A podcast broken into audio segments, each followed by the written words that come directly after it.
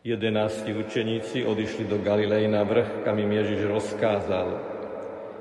Keď ho uvideli, klaňali sa mu, no niektorí pochybovali. Ježiš pristúpil k ním a povedal im, daná mi je všetká moc na nebi i na zemi. Choďte teda, učte všetky národy a krstite ich v mene Otca i Syna i Ducha Svetého a naučte ich zachovávať všetko, čo som vám prikázal. A hľa, ja som s vami po všetky dni až do skončenia sveta. Počuli sme slovo pánovo.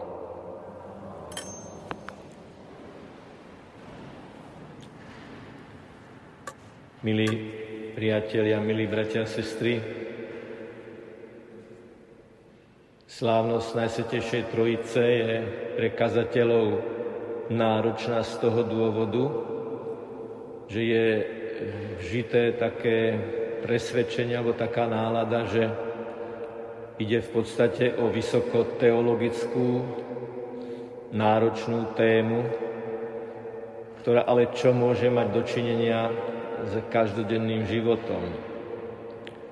Dobre, ak sa o tom vyučuje na dogmatike, ak sa o tom píše v knihách v poriadku, ale to, že my zajtra pôjdeme do práce a dnes budeme ako rodiny doma spočívať, alebo že budeme robiť nejaké iné aktivity, čo to má spoločné s Najsvetejšou Trojicou. A toto presvedčenie možno ešte utužuje aj ten slávny príbeh zo života svätého Augustína, ktorý keď sa prechádzal po primori a videl tam chlapčeka, ktorý sa snažil kyblikom preliať vodu z mora do jamky, ktorú vytvoril v piesku, tak e, svätý Augustín si mal povzdychnúť alebo konštatovať, že skôr ty toto more preleješ do, toho, do tej priehlbne, ako my pochopíme tajomstvo Najsvetejšej Trojice. My sa dnes naozaj pokúsime dekodovať nie pochopiť, uchopiť, zaramcovať, ale dekodovať toto tajomstvo pre náš každodenný život. Čo treba ale hneď na začiatku povedať je, že pre nás môže byť niečo užitočné, veľmi užitočné, aj vtedy, keď to nepochopíme úplne. Nám stačí, ak s Božou pomocou a s Božou milosťou z veľkého tajomstva sa otvoríme pre to, čo nám Boh dáva poznať a čo je užitočné pre našu spásu. Naozaj vnútro Božej existencie, ten nevýslovne tajomný dynamizmus vzťahu medzi Otcom, Synom a Duchom Svetým my nikdy celkom porozumieť nemôžeme, lebo je to ten nepomer medzi našou intelektuálnou limitovanosťou a nesmiernosťou Božieho mystéria. Ale ak nám Ježiš o Svetej Trojici hovorí, tak práve to, čo nám hovorí, je nielenže užitočné, ale aj nevyhnutné pre náš duchovný život. Bez uvažovania o Svetej Trojici nemôžeme porozumieť ničomu ostatnému, ani Eucharistii, ani Pane Márii, ani zmyslu našej existencie. Tak prvé, čo Sveta Trojica znamená, že Boh nie je single. Boh nie je solitér. Boh nie je vrtošivý samotár na obláčku. Boh je spoločenstvo. Boh je vzťah. Vzťah Otca, Syna a Ducha Svetého. A z týchto vzťahov vieme zo Svetého písma, že láska medzi Otcom a Synom je tak dokonalá, tak hutná, tak nevýslovná, tak absolútna, že je to tiež osoba a to je Duch Svetý. Kto je Duch Svetý? Láska medzi otcom a synom. To, čo nám v tejto problematike nemôže nikdy byť pochopiteľné, je, že je to bez času a priestoru.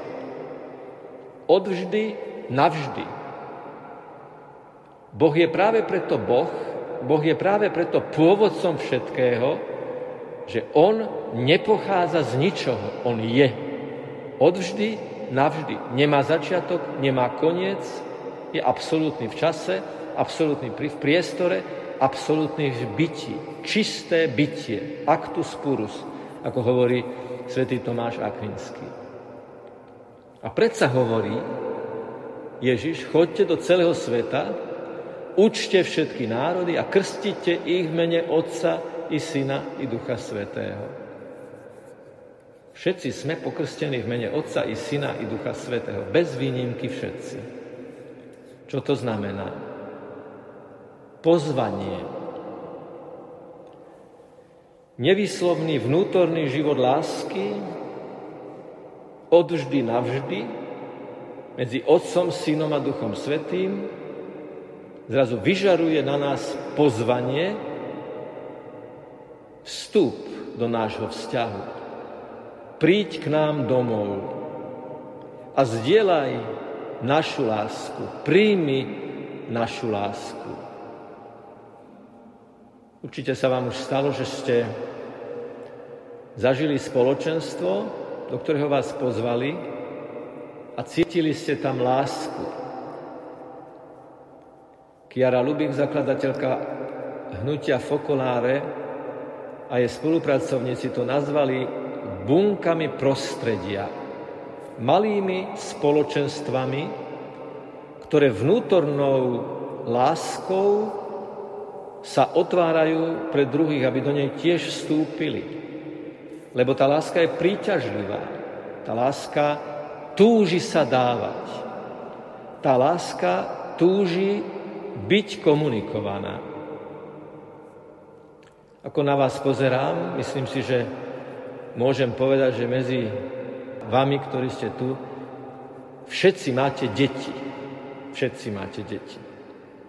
A teda všetci viete, čo znamená, keď poviem, že najnádhernejším premietnutím Svetej Trojice do reality ľudskej existencie je, že každý človek sa rodí ako tretí.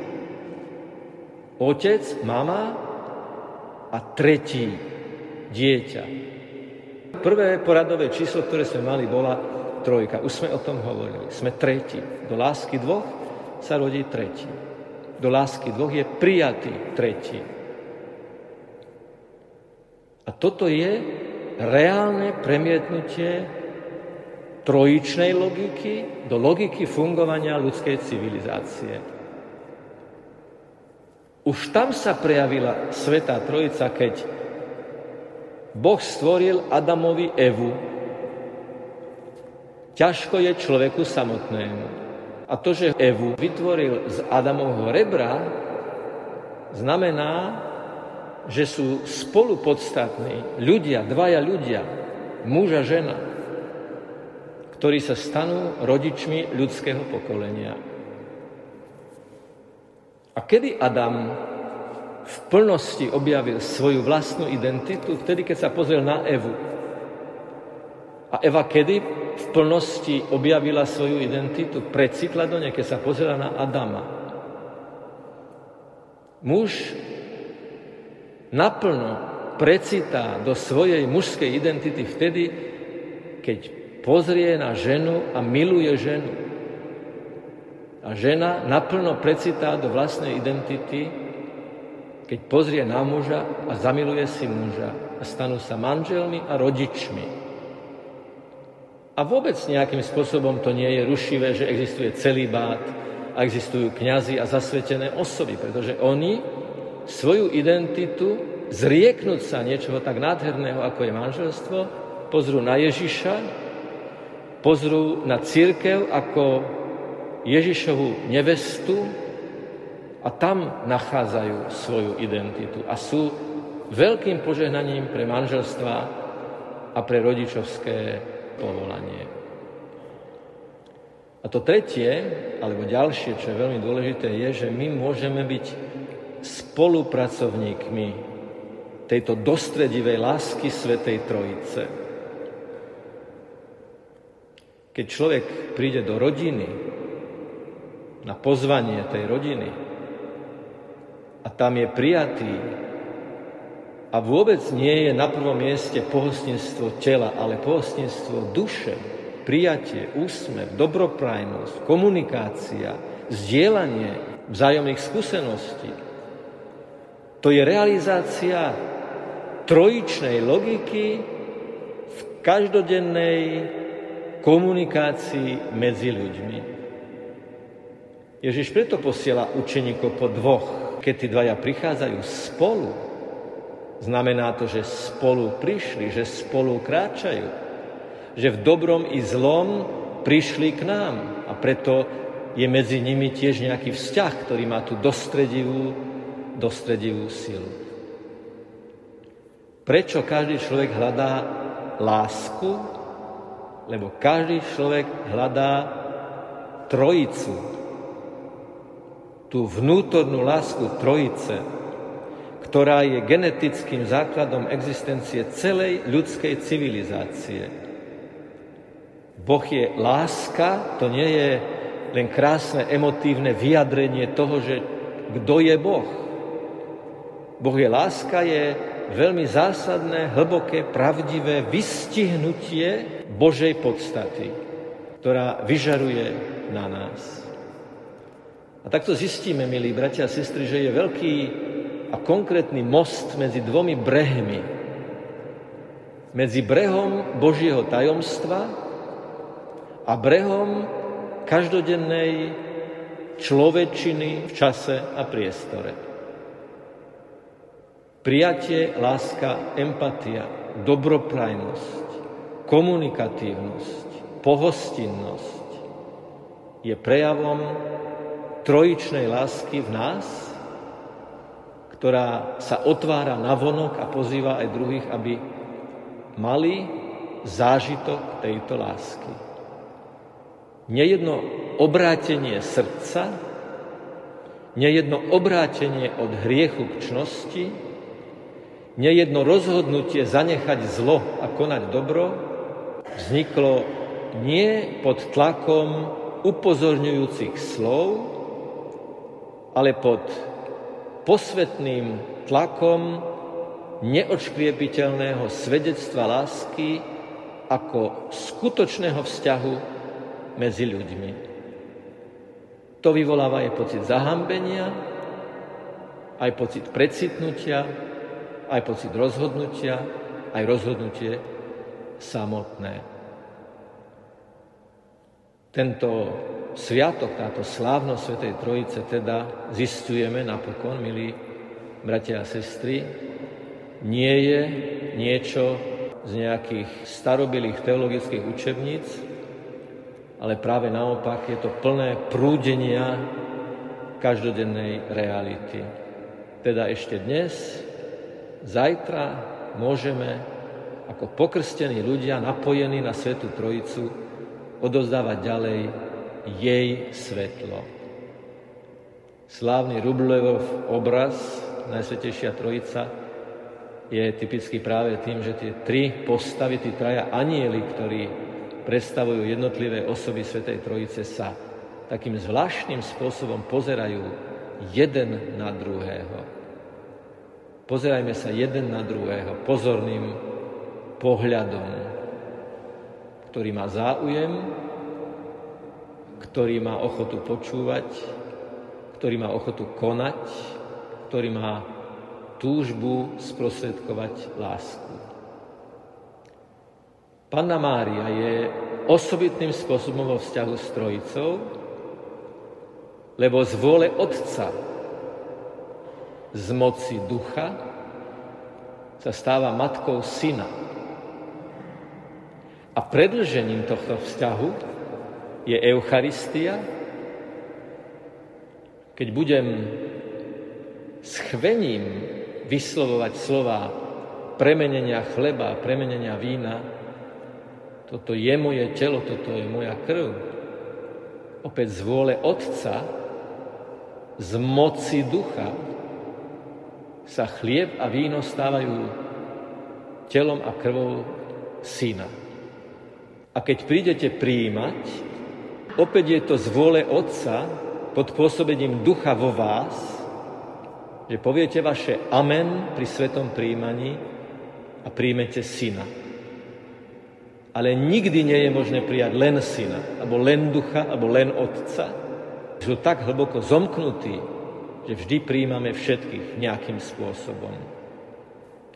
Skúsme teda dnešné sveté príjmanie prežiť s takou veľkou vďačnosťou voči Trojici, ktorá nám pod spôsobom chleba posiela ako vyslanca syna, aby povedal, my ťa pozývame do našej lásky, aby si v nej spočinul, aby si z nej čerpal, aby si ju dával ďalej. Dietetológovia vedia v niektorých prípadoch na prvý pohľad odhadnúť, čím sa osoba, ktorá nejakým spôsobom vyzerá, asi tak síti, čo preháňa alebo čo ho má nedostatok. Presne tak by bolo skvelé, keby ľudia na nás cítili, čím, alebo ešte presnejšie, kým sa cítime, že nemáme nedostatok lásky, lebo Ježiš nám jej dáva vrchovať to práve preto, že je to láska Svetej Trojice. Keď by sme ju vedeli čo najlepšie, najčastejšie a vytrvalo dávať ďalej. Nech je pochválený Pán Ježiš Kristus.